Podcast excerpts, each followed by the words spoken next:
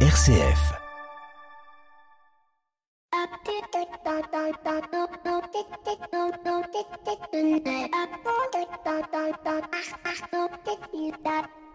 Bonjour à toutes et à tous.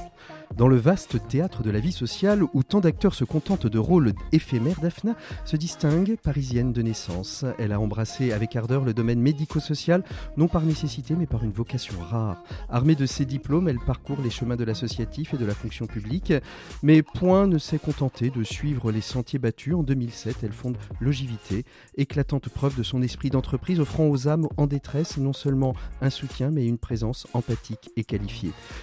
Point ne s'arrête là, son ambition, Daphna, tel un capitaine à la barre de son navire, préside la fédération Cinerpa Domicile et par sa plume éclaire le monde sur les enjeux de l'aide à domicile. Trois ouvrages déjà à son actif.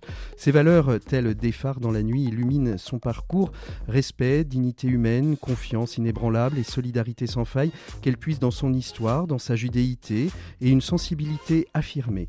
Elle, dont le caractère égale l'ambition, a su ériger un empire qui est à son image un mélange subtil de compassion et d'innovation. Daphna ne vit pas, elle triomphe. Elle ne travaille pas, elle inspire. Elle est de ces femmes que l'on doit non seulement connaître, mais aussi célébrer pour l'exemple qu'elle donne et les chemins qu'elle trace. Bienvenue dans l'écho des solutions. Bonjour Daphna Mouchnik. Bonjour, on ne me voit pas, mais je suis toute rouge. L'écho des solutions Patrick Longchamp. Voilà, bonjour à toutes et à tous. Très très heureux de vous retrouver cette semaine. Comme tous les mois, nous partons à la rencontre d'un acteur du changement, d'un visage d'entrepreneur. Après euh, Philippe Royer, Augustin Romanet, Franck Ménel, eh bien j'ai le plaisir d'accueillir, vous venez de l'entendre, Daphna Mouchnik, qui est à l'origine de Logivite, une petite PME euh, au service des plus fragiles. On les appelle les auxiliaires de vie, les aides ménagères, les aides à domicile. Nous vous avions reçu, Daphna, il y a quelque temps pour votre premier ouvrage. Depuis, euh, comme je l'ai dit dans le petit portrait, vous en avez commis deux autres. Un petit ouvrage qui s'appelait Derrière vos portes et qui, avec beaucoup d'humour, retraçait ce que vos auxiliaires de vie vivent au quotidien, simplement en poussant des portes. Depuis euh, notre dernière rencontre, il y a eu la Covid. Il y a eu un secteur qui est aussi de plus en plus euh, en tension. Et la Covid a mis en évidence aussi l'utilité des personnes telles que les auxiliaires de vie pour accompagner les plus fragiles nos seniors, nos vieux. On n'utilise pas assez le mot, il n'est pas péjoratif de parler de, nos vieux. Euh, le portrait que vous venez d'entendre, euh, Daphna Mouchnik, est, issu de tous les éléments que j'ai pu mettre à l'intérieur d'une grosse machine qu'on appelle l'intelligence artificielle. j'ai tout mélangé et j'ai fait, euh, j'ai fait du chat GPT et puis après j'ai rajouté ma petite patte, j'ai rajouté deux, trois petites choses parce qu'il y avait quelques oublis. Mais globalement, ce portrait, il vous convient. Dites-vous que c'est ce que vous laissez comme trace euh, sur, euh, sur, euh, sur les internets, comme on dit Je le trouve beaucoup trop élogieux, très sincèrement, mais voilà, il me touche beaucoup. Après, je, je, ne suis plus la présidente du CINERPA ah, donc il y a une petite erreur, bah, c'est très bien. Non, non, mais il faut souligner je que. Je l'ai été trois ans, notamment durant la crise sanitaire. Une jeune présidente inexpérimentée en pleine tourmente mondiale. Et c'est pour ça que vous avez arrêté. Crise sanitaire inédite. Non, non, non, c'est parce qu'en fait. Je crois que moi, je, je, me reconnais plus dans du tout mélangé. Alors, je suis restée euh, administratrice du, de cette fédération que j'aime beaucoup et qui œuvre beaucoup pour le secteur, mais euh, je suis à l'initiative d'un collectif de professionnels de l'aide et du soin à domicile qui mélange directeurs, directrices, euh, salariés, auxiliaires de vie. Le chat GPT n'a pas totalement tort en disant que vous ne vous arrêtez pas, Daphna. Bah moi j'aime j'aime vraiment être au contact des gens et, et le collectif c'est vraiment voilà un bon moyen de. Le collectif peut changer le monde. Hein. Je crois. Ouais, moi aussi. On va évoquer euh, tout au long euh, de ces 58 euh, minutes d'échange votre parcours. On va parler aussi du secteur du médico-social parce que c'est un secteur, comme je l'ai dit, qui a été en première ligne. D'ailleurs, c'est le titre du deuxième ouvrage qui est édité chez Michelon, première ligne. Le dernier, c'est La vie chez soi. On en parlera peut-être aussi. Enfin, de toute manière, on parlera forcément de ces ouvrages puisqu'ils traversent votre activité professionnelle et, et, quotidienne. Et puis, en fin d'émission, recevra Marie Basile, c'est une de vos collaboratrices. Euh, elle est auxiliaire de vie. Elle représentera l'ensemble des. Combien elles sont aujourd'hui? 140, 150 Elles sont près de 170. 170 euh, auxiliaires euh, de vie qui vont justement pousser les portes de, de, ces, de ces seniors, de, de, ces vieux.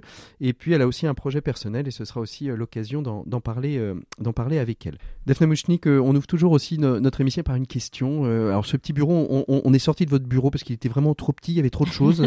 vous avez pris, je crois, le plus petit. Vous auriez pu prendre le plus petit possible hein, si vous aviez pu encore plus petit, non? Mais c'est pas. c'est parce qu'il est à l'entrée? Oui, ah en fait, c'est pour être vraiment juste là, qu'on puisse me voir et, me solliciter à chaque fois que c'est nécessaire. Et c'était ce petit bureau, c'est vrai que ça surprend tout le monde. Alors, la question que, que je pose à, tous mes invités, c'est quelle est la photo qui n'est pas sur votre bureau ou dans votre téléphone que vous aimeriez avoir et que peut-être vous n'aurez jamais parce qu'elle n'a jamais été prise? Eh bien, c'est un selfie avec ma maman. Ah Parce qu'elle est partie euh, il y a bientôt 12 ans et que je pensais qu'elle serait euh, éternelle. Qu'il y a 12 ans, on prenait pas tant que ça de, selfies.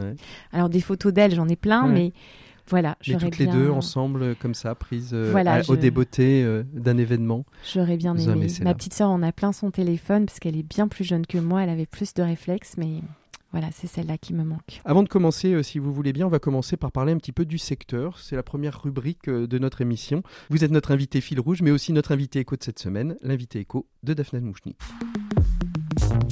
L'invité écho, Patrick Longchamp. Voilà Daphna, euh, première partie, le secteur du médico-social, je l'ai dit, a été euh, particulièrement bousculé euh, pendant la Covid, d'abord parce qu'il a fallu s'organiser, c'est ce que vous racontez dans, dans première ligne, il a fallu s'organiser pour pouvoir continuer à être présent auprès de toutes ces personnes qui parfois pouvaient être en détresse, détresse sociale, détresse de rencontre, mais aussi détresse physique et peut-être même détresse psychique. Avant de parler du secteur et de comment il se transforme aujourd'hui dans cette euh, période post-Covid. Qu'est-ce que vous gardez de, cette période-là?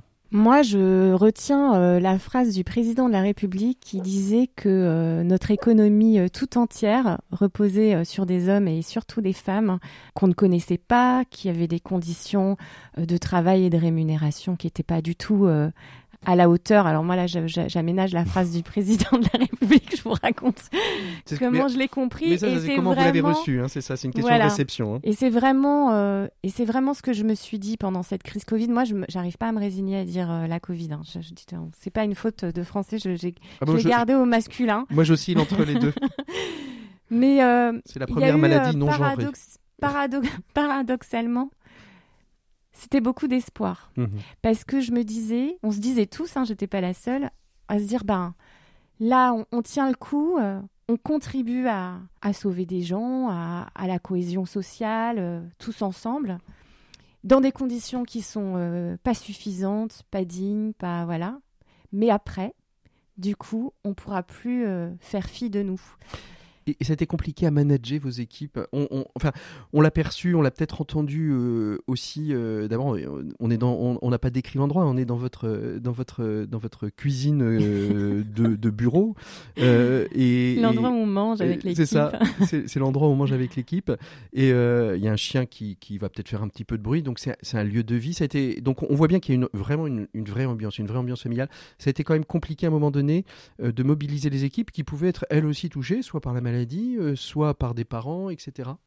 Euh, j'ai envie de dire que ça n'a pas été compliqué parce que euh, on s'aime beaucoup en vrai. Enfin, il y a un truc, vous l'avez dit, là, cette ambiance familiale, alors qu'on est, on est plus de 180 à travailler à l'ogivité, mais il y a quand même une, très grande proximité, du lien, on se connaît bien. Les locaux sont tout petits, ils sont tout le temps ouverts aux auxiliaires de vie, aux personnes âgées qui peuvent encore se déplacer, à leur famille. Et donc, du coup, on a fait, euh, on a fait comme c'était bien pour chacun. C'est-à-dire que moi, j'étais terrifiée, quand même que vous sachiez. Donc, il n'était pas question de, donner une quelconque injonction à qui que ce soit de travailler. Euh, je, je, ne pouvais pas porter seule la, la responsabilité peut-être de voir que quelqu'un allait mourir. Allait, mmh. enfin, c'est ça en fait, les auxiliaires de vie. Qu'une personne dont vous aviez la responsabilité allait mourir et que vous, vous n'auriez pas rempli votre Voilà, que je l'aurais pas protégé. Donc moi, j'ai vraiment essayé de mettre à l'aise le plus possible toute mon équipe en disant que chacun faisait mmh. selon sa conscience et mmh. selon sa situation sans, sans être ni culpabilisé ni voilà. Et donc on a trouvé des solutions. Alors dans leur grande majorité, elles, ont, elles étaient présentes. Hein. Mhm. Elles, ont, elles ont dit ben non, on peut pas laisser les gens. Et puis pour celles pour qui c'était plus compliqué, parce qu'elles étaient elles-mêmes fragiles, ou elles avaient des enfants fragiles, enfin vous voyez, mhm. euh, et ben on s'est débrouillé euh, pour qu'elles soient euh, pas remplacées, parce qu'il y avait personne, mais pour faire autrement quoi. Mhm. Et puis, et puis ça, ça a plutôt bien fonctionné quoi. Mais il n'y a pas eu vous voyez, ça a été vraiment à chaque fois beaucoup de beaucoup d'échanges paradoxalement alors qu'on n'était pas ensemble mais on s'envoyait beaucoup de messages. C'est voilà c'est ce qu'on retrouve dans mon deuxième bouquin. C'est les, mm. les mails qu'on s'envoie les SMS qu'on s'envoie. Et comment en fait on arrive tous ensemble à à faire au mieux, pas, pas bien, mais au mieux. À faire au mieux, pas bien. Euh, je l'ai dit, hein, ce, ce, métier d'auxiliaire de vie, c'est un, un, métier qui est considéré aujourd'hui comme l'un des, des, métiers en tension euh, et les plus nécessaires euh, parce que on, à l'aube, d'abord on a dépassé hein, la, la, la, courbe, la courbe de, de, vieillissement de la France a, a, dépassé. Il y a plus de personnes de 65 ans que de personnes de, de, de moins de 15 ans. Donc on est vraiment dans un pays qui vieillit et donc ces métiers-là deviennent des métiers nécessaires nécessaires, des métiers qui aujourd'hui euh, sont mal, il n'y a pas d'attractivité vraiment sur ces métiers. Euh, comment est-ce qu'on peut y répondre selon vous?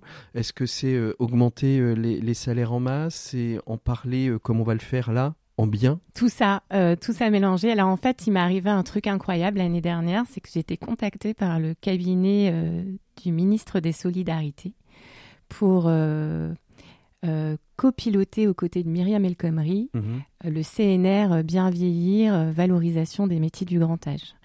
Alors, Félicitations. Alors, je, non, je ne me suis pas du tout félicitée, mais je trouvais ça incroyable que moi, toute petite, je sois aux côtés d'abord d'une si grande dame, parce que je suis très admirative de, son travail. des combats de Myriam. Et puis, ma première réaction, ça a été mais, mais pourquoi encore Pourquoi encore alors qu'on sait exactement ce qu'il faut faire et tout ça? Bon. Mm. Et puis je me suis dit, faut pas, faut pas laisser la place, euh, la, chaise vide. Il faut, voilà, une main, une main nous étendue. En plus, euh, l'idée c'est quand même euh, d'avoir une réponse citoyenne. Hein. C'était ça le projet, le projet CNR. Donc, ben, je, je, je, je m'en suis, enfin, j'y ai été mm. et j'ai été rencontrée. Il y a, des professionnels, parce qu'en fait, ça a été essentiellement... De la rencontre avec d'autres professionnels Des citoyens mmh. professionnels mmh. qui sont venus à notre rencontre pour mmh. nous apporter euh, leur vision, leur... Euh, euh, leurs solutions. Et alors, ce que j'ai trouvé vraiment incroyable, il y a eu un gros coup de projecteur sur l'aide à domicile, parce qu'il y a quand même des choses qui changent là ces derniers temps. On, parle quand même, là où on parlait jamais de nous, on parle beaucoup de nous. Et ben, parce que d'abord, évidemment, les Français disent qu'ils veulent vieillir chez eux et ben, ils vont avoir besoin de nous. Et maintenant, je connais pas une famille qui me dit pas bah, qu'ils ont eu ou qu'ils ont besoin d'une aide à domicile mmh. pour leurs proches.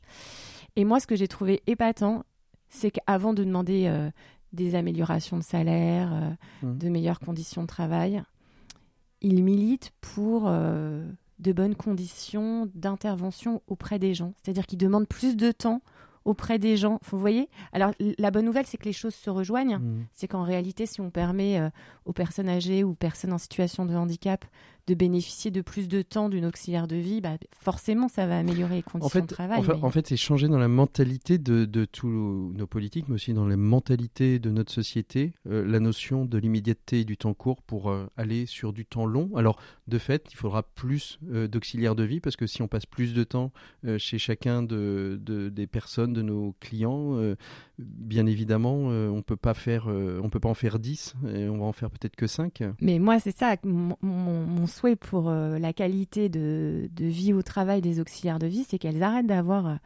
7, euh, 8 personnes à accompagner dans leur mmh. journée et mmh. de cavaler partout pour qu'elles n'aient plus qu'à accompagner 2, 3 personnes dans leur mmh. journée. des personnes qui habiteraient tout près les unes des autres, comme ça elles passeraient pas du tout de temps sur les routes. Et euh, parce que là, il faut imaginer la charge mentale pour ces professionnels. Elles vont chez 7, 8 personnes. elles doivent du coup se rappeler de toutes les, les particularités, les habitudes de chacune. Mm. Euh, et puis, elle, elle, referme la porte en se disant, mais en fait, j'aurais dû rester deux fois plus de temps, trois fois plus de temps. Mais je peux pas, j'ai pas le temps. Ben, c'est pas possible parce qu'en fait, c'est les prises en charge des gens, mm. enfin, c'est les financements accordés à chaque personne qui, détermine sont trop courts, qui déterminent et qui sont qui trop détermine courts. le temps, euh, qui détermine le temps.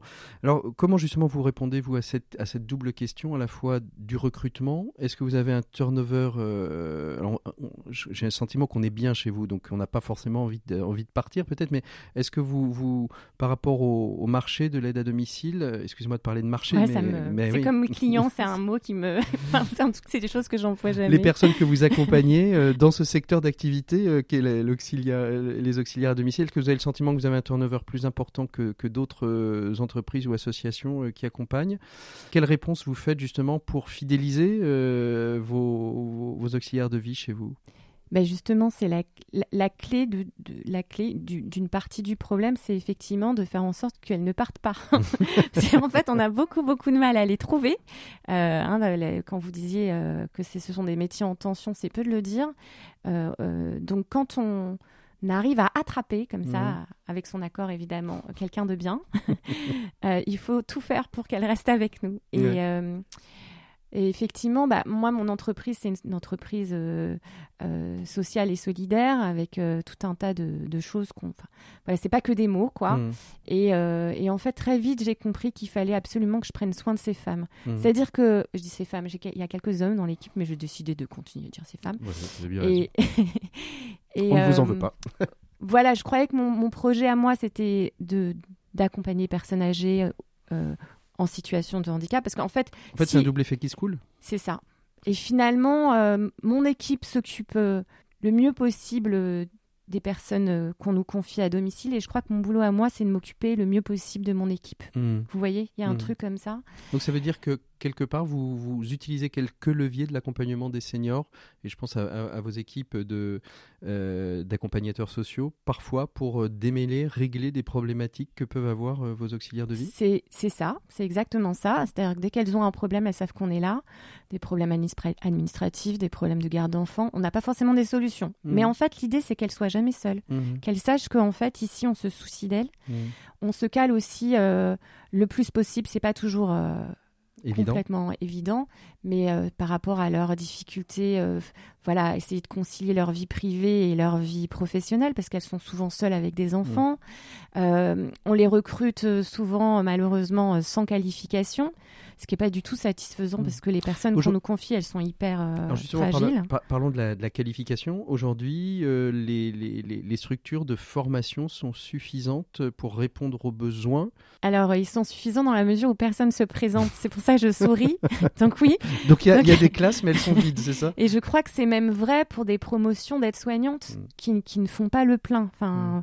Donc il faut, faut imaginer que le métier d'aide-soignante, qui est quand même un métier bien identifié et de plus en plus valorisé, mieux payés euh, quand même que, les, auxiliaires de vie, avec de meilleures conditions de travail. Pourquoi je vous dis ça? Parce que euh, le rapport, enfin la, feuille de route qu'on a remis au ministre soulignait ce qu'avait déjà dit le rapport de Myriam El Khomri, hmm. qu'il y a 18% de travailleurs pauvres chez les auxiliaires de vie, contre 3% chez les aides-soignantes, contre 6% la moyenne nationale. C'est une, question de une question de convention collective, de rémunération, de c'est une question de, de, fragmentation du travail et surtout de financement du financement de l'aide à domicile mmh. en France. Mmh. En fait, il faut bien mesurer que la plupart des personnes accompagnées bénéficient de la fameuse allocation personnalisée d'autonomie, qui est, euh, qui est euh, malheureusement, c'est des enveloppes insuffisantes en mmh. temps et puis aussi qui, qui, qui, est, mal pensée. Mmh. Alors, elle a le mérite d'exister. Hein. Il y a plein de pays euh, en Europe qui font pas euh,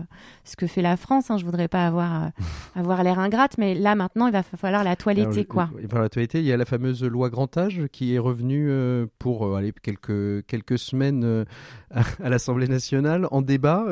ça fait quoi 40 ans qu'on parle de la, grande loi, de la, grand, la loi grand âge et du bien vieillir? Vous y croyez encore? C'est toujours pas la loi grand âge, c'est la loi bien vieillir. Voilà, donc c'est un peu, c'est pas le grand soir. C'est pas, le grand soir. Moi, j'aime beaucoup. Il y a, y a, une, y a une, une, députée que j'aime beaucoup qui a dit bon, ok, c'est pas le grand soir, mais ça sera les petits matins. c'est joli. Et, je trouve, je trouve ça assez vrai. C'est-à-dire qu'ils crantent des choses intéressantes. Il y a des messages qui sont enfin euh, passés. J'ai entendu euh, la ministre euh, s'emparer de quelques points de la feuille de route que que et les points les plus importants mm. en réalité de la feuille de route que nous lui avons donné. Alors là, je, m'embrouille un petit peu parce qu'en fait, on a démarré le CNR avec Jean-Christophe Combe, mhm. que je salue, avec qui voilà, que j'ai beaucoup, beaucoup aimé. Puis, vous continué avec un et autre. Et on continue avec, euh, avec euh, Aurore Berger, euh, que, que, je découvre et qui a l'air très, très, très mobilisée, en tout cas sur la situation des, des aides à domicile, dans, dans ce qu'elle porte, dans ce qu'elle dit. Après, comment vous dire Mais les gens que, qui me connaissent le savent bien. Ça, pour moi, pour le moment, ça a encore un goût de pas assez, de, trop peu De trop peu, pas assez vite. Mais bon, on a des temporalités avec la politique et la vie réelle qui fait que. Mais, euh, mais vous êtes plutôt dans, dans, l'espérance sur, euh, sur votre secteur d'activité. On, est en train de mettre en, place des, des, bons jalons et vous pensez qu'on va arriver à quelque chose pour s'occuper parce qu'il faudra s'occuper dignement de nos seniors et qu'il n'y ait pas des, des, seniors abandonnés avec des seniors hyper entourés et des seniors moyennement entourés. C'est la situation dans laquelle on est aujourd'hui, en hein, ce que vous décrivez. Moi, je me dis que je suis assignée à rester optimiste, mm. malgré parfois euh, des signes euh, moins encourageants. Merci beaucoup Daphna pour cette euh, première séquence sur le secteur d'activité hein, de l'aide à domicile, de l'auxiliariat de vie. Daphna, on va faire une pause musicale et je vous ai demandé, alors je vous demande quatre titres pour que vous puissiez en choisir un, voilà. Mais lequel, lequel de ces quatre titres vous aimeriez que nous écoutions là maintenant et surtout pourquoi? Euh, qu'est-ce que j'ai envie d'écouter là euh, je, Alors, qu'est-ce que j'avais noté comme titre? Ah, juste quelqu'un de bien. Juste quelqu'un de bien. Juste quelqu'un de bien? Bah, juste quelqu'un de bien. Ah, bah, juste quelqu'un de bien. Pourquoi juste quelqu'un de bien, euh, Daphna? Bah, Parce que je crois que je suis entourée de, de centaines et de centaines de personnes. Formidables. À, qui voilà, je pourrais chanter cette chanson. Et je crois vraiment que finalement, c'est ces personnes-là qui font hmm. la vie plus belle, quoi. C'est des, petits, des petites attentions à l'autre tous les jours, euh, le souci de l'autre euh, tous les jours, dans, des gestes simples. Mmh. Juste quelqu'un de bien sur RCF. On se retrouve tout de suite après pour euh, évoquer le parcours de Daphna Mouchnik, de son enfance jusqu'à aujourd'hui.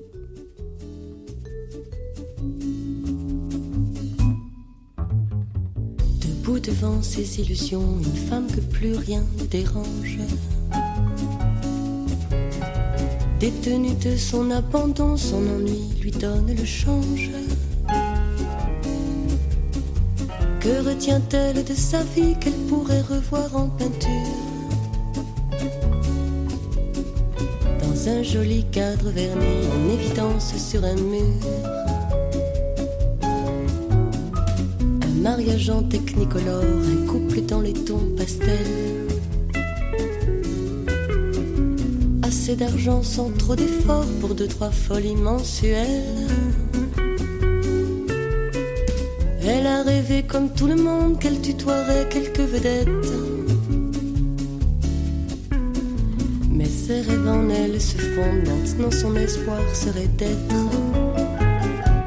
juste quelqu'un de bien. Quelqu'un de bien, le cœur à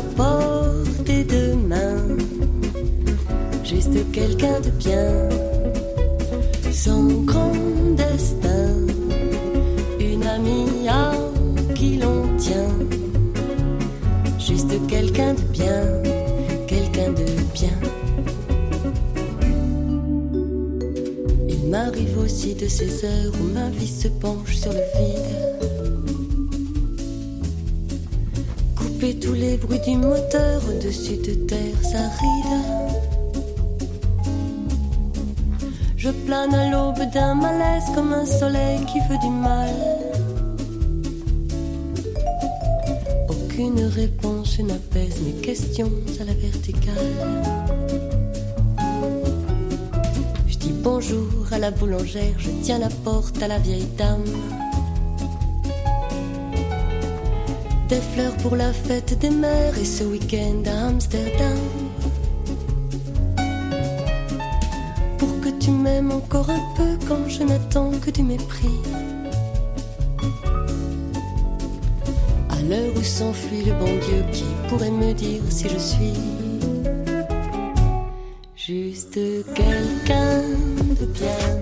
L'écho des solutions. Patrick Longchamp. Voilà, vous êtes bien sûr RCF, c'était juste quelqu'un de bien et on retrouve tout de suite notre invité, notre visage d'entrepreneur de ce mois-ci. Il s'agit de Daphna Mouchnik. Avec vous, Daphna, on va évoquer euh, votre parcours. Euh, avant tout, j'ai trois questions euh, à vous poser. la première, c'est au début de cet entretien, comment vous vous sentez? Dans quel état d'esprit vous êtes? Oula, c'est la question à pas poser en ce moment. Mais justement, je la pose.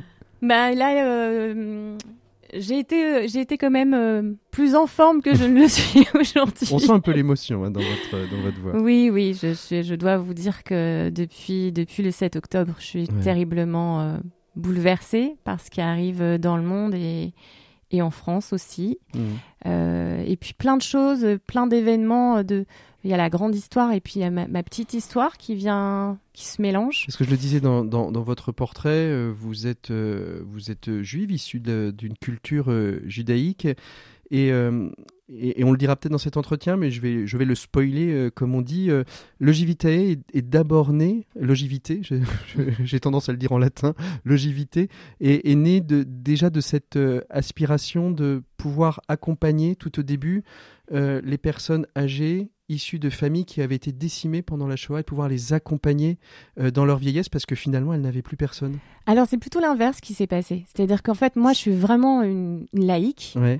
euh, avec cet euh, attachement au judaïsme et cette culture. À votre juive, culture, avec tout ce à qui vous fait. constitue. oui. mais vraiment une, une amoureuse de la République Mhm. et de la laïcité. Donc j'ai créé un, un établissement complètement laïque. Tout au début de cette histoire, c'est moi qui faisais, euh, qui faisais les visites et je suis, je suis rentrée euh, dans l'intimité de certaines personnes et j'ai compris qu'ils avaient vécu euh, le pire au début de leur Mhm. vie. Et alors, du coup, euh, a commencé un travail spécifique qui n'était pas du tout prévu au début de l'aventure en direction de ces personnes Mhm. effectivement. Et donc, effectivement, ce qui, ce qui se passe en ce moment, et puis après, sur le plan euh, très personnel, euh, ma, ma grand-mère de 101 ans que, que j'adore Et qui nous quitte, euh, qui nous quitte parce que la, la vie est une, a, a une fin. Donc Mm. voilà. mes filles, puis la jeunesse, d'une manière euh, générale, pour, pour la- laquelle je, je m'inquiète de quel monde dans lequel elles sont. Je sais pas. Mm. Je sais pas si j'ai une vision. Euh, idéalisée de, de, de la jeunesse que j'ai Mm. eue moi, mais j'ai l'impression que quand même c'est Ils s'en prennent plein la gueule. ouais, c'est Excusez-moi l'expression euh, hein. pour nos auditeurs, mais ils s'en prennent quand même beaucoup, beaucoup euh, dans la face. hein. Mm. Justement, revenons à l'enfance. Vous avez eu quelle enfance, Daphna Mouchnik? C'est quoi votre, euh, vos, vos premiers souvenirs d'enfance? Une enfance heureuse, une enfance posée, une enfance euh, hyper dynamique Euh, Elle était comment, Daphna Mouchnik, quand elle avait entre 7 et 10 ans? Alors, paradoxalement, le premier mot qui me vient, Ouais. alors que j'ai été une enfant euh, aimée, adorée, choyée, Choyée. le premier mot qui me vient, c'est douloureux. C'est une enfance euh, douloureuse. Pourquoi? Et bah pour deux raisons. Euh, D'abord parce que je suis une enfant du divorce, et ce Mhm. qui paraît très banal aujourd'hui, mais, mais mes parents ont fait preuve d'originalité à Mhm. cette époque. Ça, c'était c'était le mouvement, le début de Mhm. le début de la généralisation des séparations. Et j'ai euh, et j'ai un papa euh, euh, très très aimant, très Mhm. parent qui a fait le maximum pour nous voir grandir. Et donc du coup, on a été, les, je dis on parce que j'ai un grand frère, Mhm.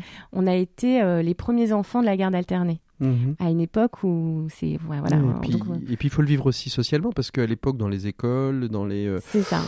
les enfants de divorcés, bon, on va peut-être pas l'inviter à ton goûter anniversaire. C'est quand même un enfant de divorcé. hein. Oh, je crois pas qu'on en était là là. Non, non, Ah, non. moi, je l'ai je suis de vécu. 60. Ah ouais? Ah ouais, Ah je, je, je suis pas un enfant de divorcé, mais euh, genre, je, je l'ai entendu autour de moi. Ah, bah alors ouais. on l'a pas dit devant Ouais. moi. Non, je, me suis jamais sentie exclue, mais voilà, j'étais un peu euh, la pauvre petite fille, quoi. Ouais. Alors à tort ou à raison, mais Ouais. voilà. Et puis avec toute la complexité de des familles recomposées, euh, Hmm. des mariages heureux ou malheureux euh, de mes parents. Je rentrerai pas euh, dans, Dans, les, détails, mais vous, vous- voilà. dans les détails que vous, dans lesquels vous avez. Mais voilà, envie les- les- le, lot Ouais. de, le lot des familles euh, recomposées. Donc ça, ça c'est vraiment quelque chose qui m'a profondément marqué. Donc en fait, un paradoxe entre euh, euh, une, finalement une, une, une enfance euh, euh, entourée de, de gens aimants, mais douloureuse dans euh, un, un aspect en fait de. Oui, déménager euh, toutes les semaines, euh, s'adapter euh, toutes les semaines. puis se rendre compte que bah, c'est la, la chanson de Julien Clerc hein, qui est fantastique. Double si, vie. Double vie, si vous avez l'occasion de la passer dans l'émission, c'est vraiment... euh, elle raconte très très bien ça. On, on va, on va, on va l'écouter un tout petit peu euh, pour juste euh, comprendre autour de, de quelques paroles et on, on va continuer un Parce peu à discuter en même Il temps. dit les choses euh, en plus positives. hein. Il dit deux gâteaux d'anniversaire. Il dit euh, voilà, c'est c'est aussi euh, double double bonne chose. Deux maisons, deux quartiers, deux gâteaux d'anniversaire, multiplier les pères et mères n'a pas que des mauvais côtés. Avant les autres, j'aurais su que le seul sentiment qui dure, c'est le chagrin d'une rupture où je n'aurais jamais rompu. Elle est pas donné à tout le monde la chance de s'aimer pour la vie. Dix ans, dix mois, dix secondes. Bon, moi, je crois que quand même, euh, j'ai eu la chance d'être aimée et adorée Mhm. par mes parents, donc euh, peu importe, euh, peu importe finalement. Et puis la deuxième chose, ça a été que parce qu'en en fait, il y avait un- une présentation très élogieuse là sur mon parcours scolaire en introduction, mais ce n'est pas du tout la réalité. Parce que moi, je suis, je l'ai compris plus tard, mais je suis une 10. Euh, une 10, ah grande là. 10 de. Alors, c'est pas seulement dyslexique, c'est pas seulement dysorthographique, c'est pas seulement euh, dysgraphique, c'est un million de choses. Vous êtes disordonné. Et alors, euh, très vite, euh, j'étais en échec. Mm. Et très vite, j'ai eu l'impression d'être complètement débile, quoi. Mm. Et d'ailleurs, c'est comme ça euh, que j'étais regardée euh, et pa- par certains de mes camarades et euh, par euh, certains de mes enseignants. Mm.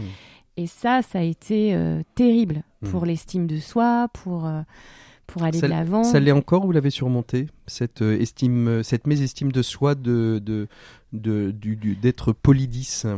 Ah non, là, moi, je pense qu'en termes d'estime de soi, là, puis mes parents ont bien fait le job. Hein, quand je vous disais que j'ai été Mm. aimée, euh, enfin, moi, j'ai mon mon père en particulier, qui a sur la partie Mm. scolaire, hein, j'ai été aimée par mes deux parents, mais sur la partie scolaire, mon père qui, a- qui était quand même euh, délégué de classe à côté de gens euh, dont les, les enfants étaient premiers de la classe. Normalement, c'est comme, ça que ça se passe. ça. Et puis, lui, courageusement, euh, il était le, le, le, le papa de la, de, de la De la- gamine qui était la, la plus en difficulté et en échec qu'il y avait dans la classe. Euh, donc non, je pense qu'il a, il a su, euh, il a su euh, malgré tout laisser me faire confiance et faire en sorte que je m'effondre pas complètement. Mais Mm. j'ai eu honte, j'ai, je me suis sentie humiliée. je- Qu'est-ce que, vous donneriez comme conseil à des, à des parents qui ont des enfants 10 Parce que euh, on sait, et moi je suis dysorthographique et un peu dyslexique. Ah oui, si, Euh, on oui, hein. euh, c'est compliqué quand même à vivre. hein. Euh, et, et d'ailleurs, je témoignais sur un, un petit espace qui s'appelle La Revanche des 10 euh, pour, pour dire que ces, ces handicaps invisibles sont complexes à vivre à la fois pour l'enfant, mais aussi pour les parents. Qu'est- Qu'est-ce que vous donneriez, vous, euh, en, en regardant un peu en arrière, euh, comme conseil euh, à, à, à- à ces parents et à ces jeunes? Moi, je crois.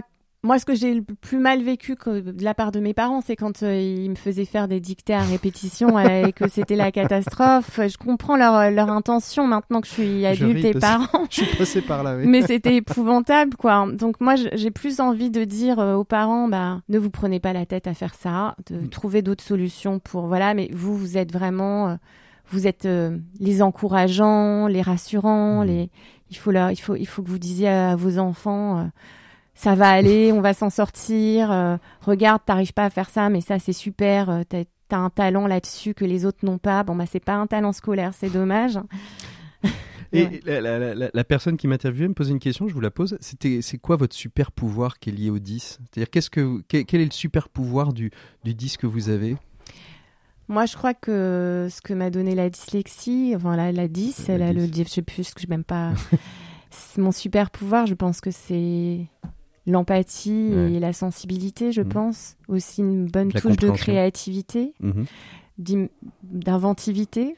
Je pense que si je suis pas dans le cadre, euh, si voilà, même si cette boîte elle est pas dans le cadre, c'est que moi-même je suis pas dans le cadre, donc il a fallu. euh, Oui, parce que cette boîte n'est pas dans le cadre, parce que déjà, une entre... vous êtes une entreprise qui est très très rare dans le domaine, euh, dans le domaine de l'aide- de l'aide à domicile. En général, c'est plutôt des associations, des coopératives. Oh, il y en a de plus en plus. Mais il y en a de plus en plus. hein, Mais quand vous avez 2000. créé, euh, vous étiez pas Bah, très nombreux, je pense. On était, mais c'était 2005 et Mm. c'était, enfin moi je, suis, je me suis créée en 2007, mais 2005 le plan Borloo qui ouvre les vannes et au contraire Mm. énormément d'entreprises se créent. Mm. Là où on est euh, des originaux depuis le début, c'est qu'en fait on est un mixte entre l'associatif et l'entreprise. Mhm. On est une entreprise ESUS, ça n'existait pas à l'époque, mais on l'était déjà. Et, euh, et donc du coup, on a été euh, euh, al- allier tout ce qui nous, tout ce qui faisait sens dans, dans, les, dans tous les statuts Mhm. pour faire un truc hybride qui nous ressemble. Qui étaient vos héros pendant votre enfance? Ah oui, alors ça, je me suis posé la question. Question. Les personnes un peu référentes, ça peut être d'ailleurs des héros physiques comme euh, des héros imaginaires qui vous ont, euh, qui vous ont peut-être euh, construit dans votre empathie, dans votre créativité. moi, je me rappelle, euh, je sais pas si ça répond à la question, Mhm. mais je me rappelle de, de, de deux films qui, euh, quand j'étais préado, m'ont bouleversée. Mhm. Le premier, c'est évidemment Le Cercle des Poètes Disparus. Ah ouais. Et voilà, et donc le professeur Keating, Mm. qui est magistralement. euh, Interprété par Robin Williams. voilà. Mm. alors lui, c'était vraiment, c'était ça. Je me disais, oh là là, c'est, voilà, c'était vraiment, il a incarné quelque chose. il- je- surtout moi, avec cet échec scolaire et tout Mhm. ça, où il, où il demandait à ses élèves de, de penser autrement, de, De voir les choses cadre, autrement, de- sortir du ouais. cadre, où, où il avait de l'humour et tout, évidemment. Ah. Ah, le- il y a Moon, euh, qui est le, le petit chien euh, adopté euh, de l'ogivité qui est, qui est sur vos genoux. Voilà. Ce personnage Ce ouais, personnage-là, euh, apporte beaucoup. m'a- voilà, je crois que c'est, ça, ça, ça incarne bien euh, les héros qui, Mm. qui ont, qui m'ont. Et le deuxième, vous disiez, il y a deux films, il y en a un autre Et qui vous a ben, c'est paradoxal, c'est la couleur pourpre. Ah oui, avec, très très joli, avec Whoopi Et Goldberg. voilà, j'étais assez jeune, hein, je crois que j'étais en sixième quand le film est sorti, Mhm. et elle m'a bouleversée. Mm. Tout ce qu'elle incarne, euh, la, la place des femmes, la, le- le- la, la place terrible de, de, De la des- Noirs Mm. euh, aux, États-Unis, qu'on c'est pas une situation euh, qu'on connaît de la même manière en France, heureusement, mais voilà, toutes ces, ces injustices, et puis pareil, en fait, elle, elle fait pas de grande révolution dans cette histoire, c'est voilà, et, et elle est dans, constamment euh, dans la générosité, dans le souci de l'autre. Voilà, son personnage m'a m'a profondément Alors, touchée. vous, vous, avez- vous, vous êtes polydis, enfin, vous commencez, vous, avez réussi quand même à faire des études, euh, Daphna, rassurez-moi. Oui, pas- alors moi, j'ai j'ai été... euh, Bon gré mal gré, vous y êtes oh arrivé. l'acharnement. moi, je dois redoubler depuis à peu près le CE1. Ah oui. Mon père a fait appel euh, sur toutes les classes jusqu'à la cinquième. Puis il s'est dit, bah, peut-être que c'est parce que je l'ai pas laissé redoubler, qu'elle est en difficulté. Donc j'ai redoublé ma cinquième qui a été plus mauvaise encore que la première cinquième. Donc là, tout le monde s'est dit, on va la laisser finir le collège. Et on va l'emmener sur une carrière du sanitaire et social, parce on c'était va- la punition à l'époque. Non. non. en fait, euh, on va la- l'orienter en- dans une voie professionnelle. Et moi, je savais déjà que je voulais être travailleur social. Mm. Donc, fin troisième, le- la seule formation versus professionnelle qui existe, qui peut correspondre à ce que je veux faire, c'est un BEP sanitaire et social. Mhm.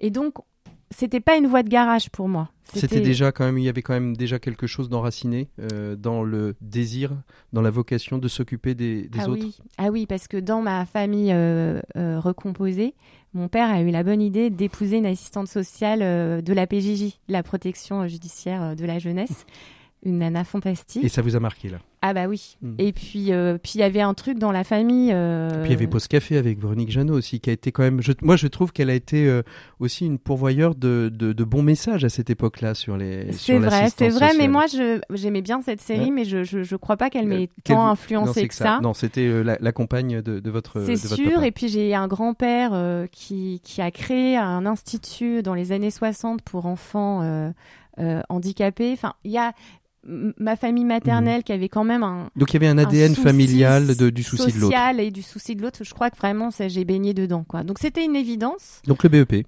Donc le BEP mais avec beaucoup de d'amertume Mm. parce qu'il faut vous, vous rappeler, et je ne sais pas si c'est toujours d'actualité, le, le, le regard qu'on pose sur ceux qui font un, un- une formation euh, Bah, qui n'est pas normalisé. qui n'est pas générale. Quoi. Mhm.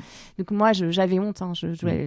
j'ai tort, hein, parce qu'en fait, de toutes les formations que j'ai faites, je pense que c'est celle dont je suis le plus fière aujourd'hui, et c'est celle qui m'aide le plus aujourd'hui. Alors après, il y avait un système qui permettait aux élèves comme moi de, de raccrocher les wagons. Mhm. Et donc, j'ai fait une première d'adaptation sur un bac qui s'appelait le bac SMS, donc ça, et voilà, sciences médicales et sociales. Euh, et puis après, j'ai été prise euh, dans un DUT euh, carrière sociale à Paris 5. Mhm.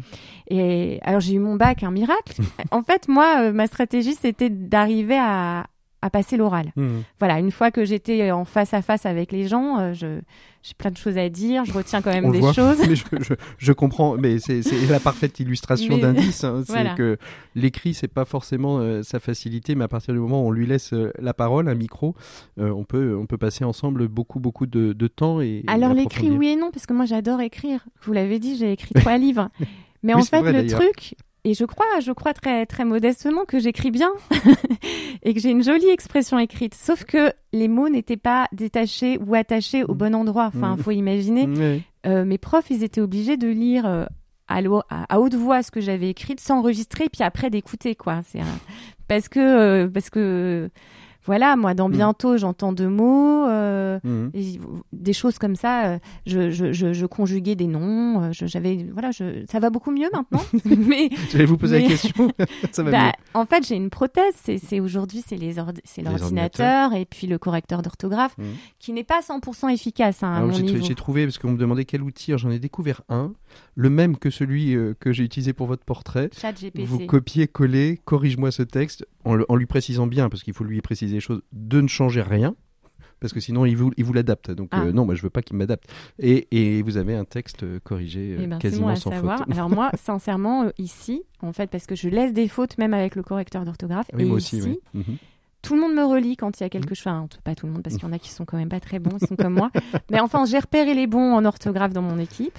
Et donc, ils relisent euh, mes mails, euh, mes rapports et tout ça. Mhm. Et donc, ça, ça change le rapport aux autres aussi, hein, dans, la, Mhm. dans la façon dont. Il y a une humilité à avoir, mais Ah à, un est moment donné, euh, et à un Et- moment donné, on a envie quand même de lâcher prise en disant j'ai envie d'écrire ce texte seul, j'ai pas envie de le refaire relire, j'ai pas envie de. Ouais, moi, je l'ai intégré parce Mhm. que je sais que c'est tellement. L'orthographe est tellement un polluant. Mhm. C'est-à-dire que si j'envoie quelque chose de, de truffé de fautes, je vais tellement être jugée. euh, et, les gens ne vont pas lire le texte. Mhm. Donc euh, voilà.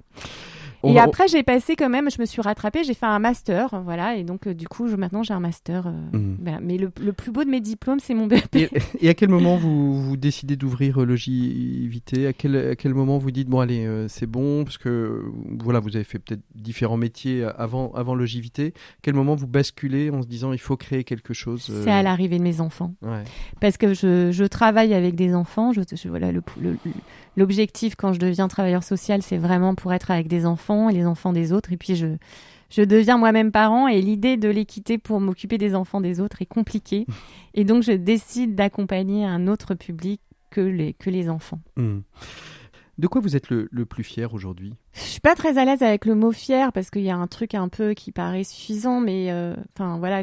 mais De quoi quand on évoque euh, tout ce que vous avez vécu, il y a quelque chose, il y a vraiment qui, qui vous tient à cœur, vous avez toujours envie de le partager, quelle que soit la personne, quel que soit l'endroit. Bah, moi, ce qui me touche beaucoup dans ce que je fais aujourd'hui, c'est la, la, la possibilité que j'ai de d'aider d'autres femmes. Mhm. Je sais pas comment le dire. C'est paradoxal parce que du coup, on aurait pu penser que d'aider d'autres personnes, Mhm. des vieilles personnes et tout ça, mais là vraiment, en fait, c'est le, le lien qui, qui m'unit avec les auxiliaires de vie qui travaillent euh, Mhm. avec moi.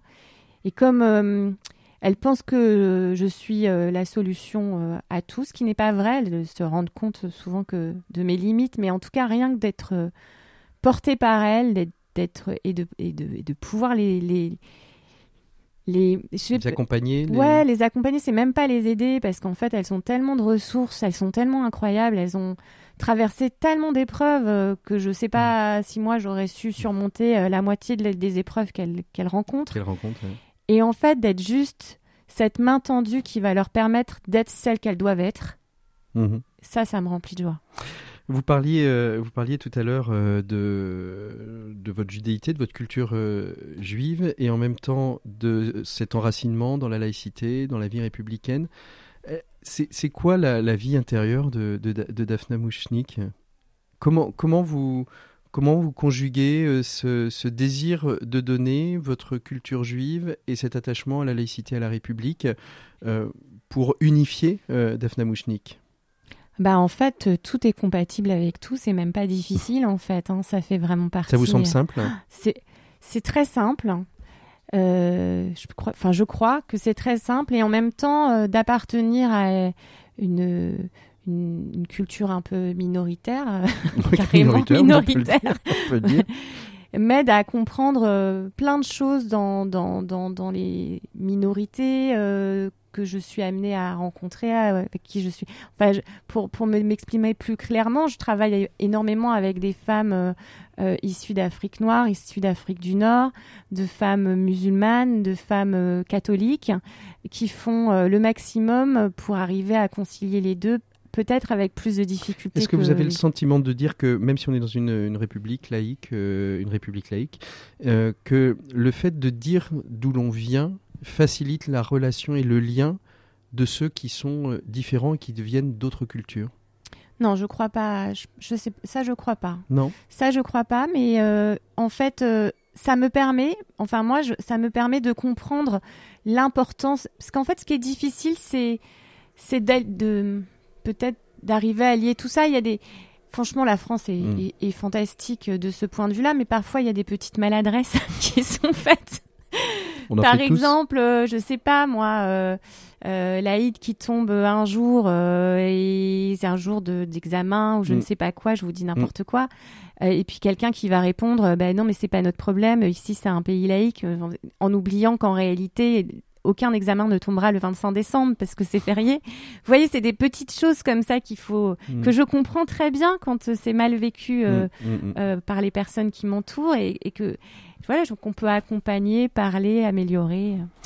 On arrive quasiment au terme de, de cet échange, euh, Daphna. J'aurais eu encore envie de vous poser des milliers de questions euh, parce qu'on est bien dans cette petite cuisine euh, au fond, au fond de, votre, établissement Logivité qui est situé dans le 12e arrondissement. On fait un peu de pub pour Logivité quand même. Euh, que- quel regard vous avez sur, ce monde qui nous entoure aujourd'hui? Et quel serait pour vous le, le levier qu'il faudrait actionner de manière prioritaire? Oh là là, j'aurais tellement aimé que vous veniez avant le 7 octobre me poser cette question. Et aujourd'hui, après le 7 octobre alors? Euh, écoutez, le paradoxe, c'est que si je n'avais pas accès euh, aux informations, aux réseaux sociaux, et que je regardais que les gens qui sont autour de moi, Mm. eh bien, j'aurais l'impression qu'on est sur la bonne voie. Hmm. Vous voyez? Voilà. Alors, qu'est-ce qu'il faut activer? Je crois qu'il faut absolument euh, activer euh, notre capacité d'empathie. euh, voilà, essayer de, de toujours essayer de se mettre à la place de l'autre, d'essayer de comprendre l'autre, Qui il est qui il est. Enfin, évidemment, il faut que ce soit l'autre, un autre qui est qui n'est pas dans, une extrémité, dans, dans, dans une violence. Je je sais, ouais, je- aujourd'hui, les, les mots, euh, je, je- je- me dis qu'ils ont tous un double sens dans ce que je peux dire. Je voudrais pas que ce soit mal interprété. Alors, il faut C'est pas se c'est toujours difficile, en effet, c'est des sujets qui sont, qui sont, qui sont complexes. On est, on est dans un monde qui est, qui est traversé euh, par les guerres, hein, parce que, en effet, le, le 7 octobre est, est un marqueur important. Je pense que ce sera un marqueur euh, important dans, dans le long terme euh, et dans l'histoire. Euh, la guerre en Ukraine aujourd'hui, euh, dont on parle moins, parce que un, un- un événement, malheureusement, en chasse un autre. Là, on parle de ça, et puis peut-être que dans 15 jours, 3 semaines, on n'en parlera plus, mais il y aura toujours autant de souffrances. En fait, c'est ça qui me choque. Vous, vous avez tout à fait raison. En fait, ce qui me choque, c'est quand on évoque la douleur des uns, et bah du coup, on oppose la douleur des autres, alors Mhm. qu'il n'y a pas d'opposabilité. Enfin, enfin, voilà, vous me parlez de la guerre en Ukraine. Moi, j'héberge une, une, Une une jeune Ukrainienne. ukrainienne euh, euh, chez moi depuis. Enfin, là, elle s'est absentée quelque temps, mais elle est, elle est chez nous depuis plus d'un an. Enfin, il n'y a pas de, il n'y a pas de. Quand on parle de quelque chose qui nous touche davantage, ça ne veut pas dire effacer la douleur des, la douleur autres. C'est difficile quoi. de hiérarchiser la douleur. euh, de- Et là, c'est ça que je comprends plus très bien euh, dans ce monde euh, en ce moment, mais c'est parce que Alors je moi, suis je un pense peu a- à chaud. hein. Je pense qu'il y a un levier euh, qu'on peut actionner, c'est vos auxiliaires de vie. On va aller, on va aller chercher Marie Basile, qui est votre invitée des 7 minutes pour changer le monde. Pourquoi Marie Basile Alors, c'était très compliqué de, de trouver euh, quelqu'un euh, que j'avais envie de mettre en valeur parce que vous l'avez compris, euh, je suis quand même admirative de toutes ces femmes qui travaillent avec moi.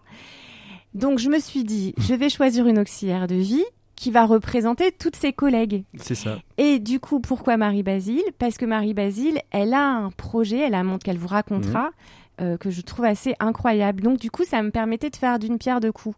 Mettre à l'honneur toutes les auxiliaires de vie et puis lui permettre de parler de son projet. Eh bien, on va tout de suite, euh, on fait une petite virgule, on appelle ça une petite virgule chez nous, juste le temps euh, d'aller chercher Marie Basile, qu'elle s'assoie autour du micro, et, euh, et on va continuer et terminer euh, cette émission avec elle. 7 minutes pour changer le monde. L'écho des solutions. Voilà, 7 minutes pour changer le monde avec vous, Marie Basile. Euh, Marie Basile, vous êtes auxiliaire de vie, vous travaillez ici euh, à Logivité. Quand- Ça fait combien de temps que vous travaillez avec, euh, avec Daphna à Logis, vous vous souvenez? Bientôt 10 ans. 10 ans. Comment vous êtes arrivé ici? C'est Il y avait une annonce, euh, vous aviez envie de, de, de devenir auxiliaire de vie. Comment s'est passé votre arrivée ici? Ouais, je, ça c'est un travail que je fais depuis Ouais. que j'étais enfant chez moi au Cameroun. Je me suis toujours occupée des personnes âgées qui n'ont pas eu d'enfants euh, dès le bas âge, dès l'âge de 12 ans. Ouais.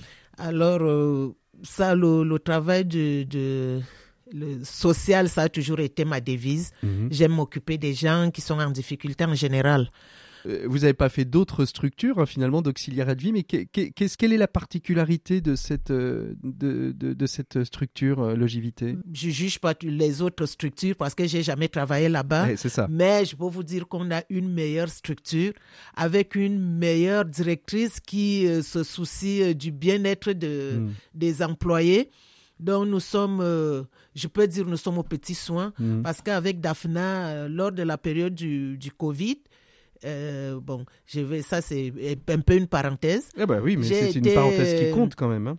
Ah ouais, j'ai été, euh, j'ai, fait le, je fais partie des héroïnes euh, Mm. dans le livre de, du lien de Vincent Jean Rousseau Mhm. que qu'on, qu'on- pendant la toute, toute, toute première période du Mm. Covid Mhm. Que j'ai travaillé, et je suis entré en contact avec lui et on a fait, je- il m'a suivi partout, partout où je travaillais pour voir un peu comment ça se passe. Il m'a suivi même là où j'habitais, entre-temps j'habitais Stein, Mhm. dans le 93, euh, même comme je suis toujours dans le 93. Mhm. Donc, euh, Donc ça veut dire que vous faites le 93 euh, jusqu'au 12e ou vous, ou vous avez euh, des, des, des personnes qui non, sont là, plutôt je autour suis plus quand même là-bas. Là, pour le moment, je suis à Montreuil. Mhm. Mais là, je, quand j'étais j'étais à Stein, ouais. j'ai travaillé partout, dans le 12e, dans le 18e, dans le 11e. Dans le- Mais là, maintenant, c'est sectorisé. Je Mm. suis que dans le 11e. Mhm. J'interviens dans le 11e arrondissement. Alors si on, on vous reçoit, c'est parce que vous représentez toutes les auxiliaires de vie. Elles sont plus de 170 aujourd'hui euh, chez Logivité et vous nous l'avez dit et vous témoignez en effet au travers de ça,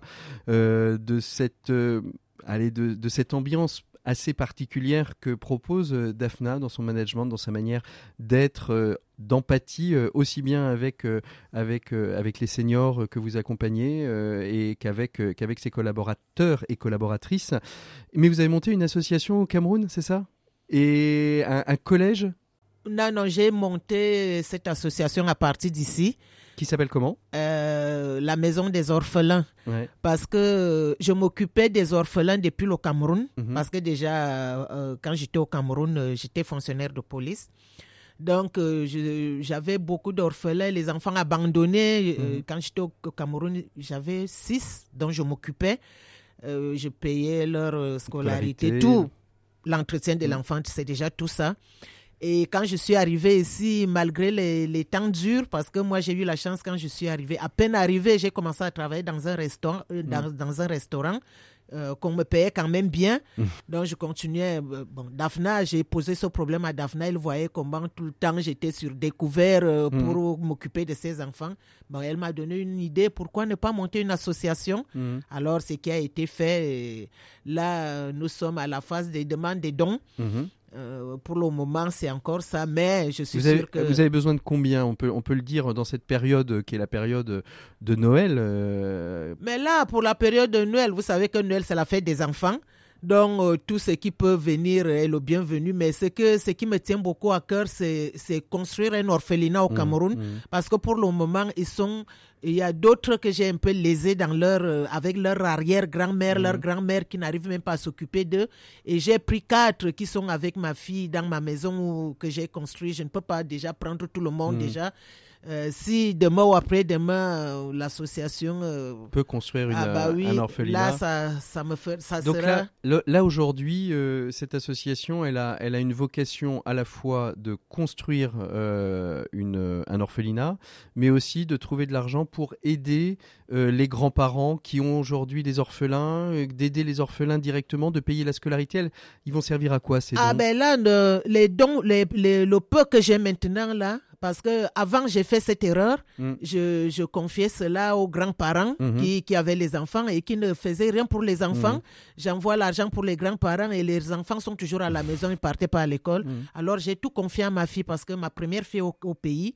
Donc pour le moment, quand c'est l'école, c'est ma fille qui s'occupe de tout, l'habillement, c'est ma fille qui s'occupe de tout. Donc en fait, La votre fille race- récupère l'argent et elle va voir les orphelins, elle les emmène au magasin, elle les emmène à l'école. Ouais, euh, elle s'occupe de toute la partie administrative et Bah, financière. Bah oui, oui, oui. Et euh, même les, les.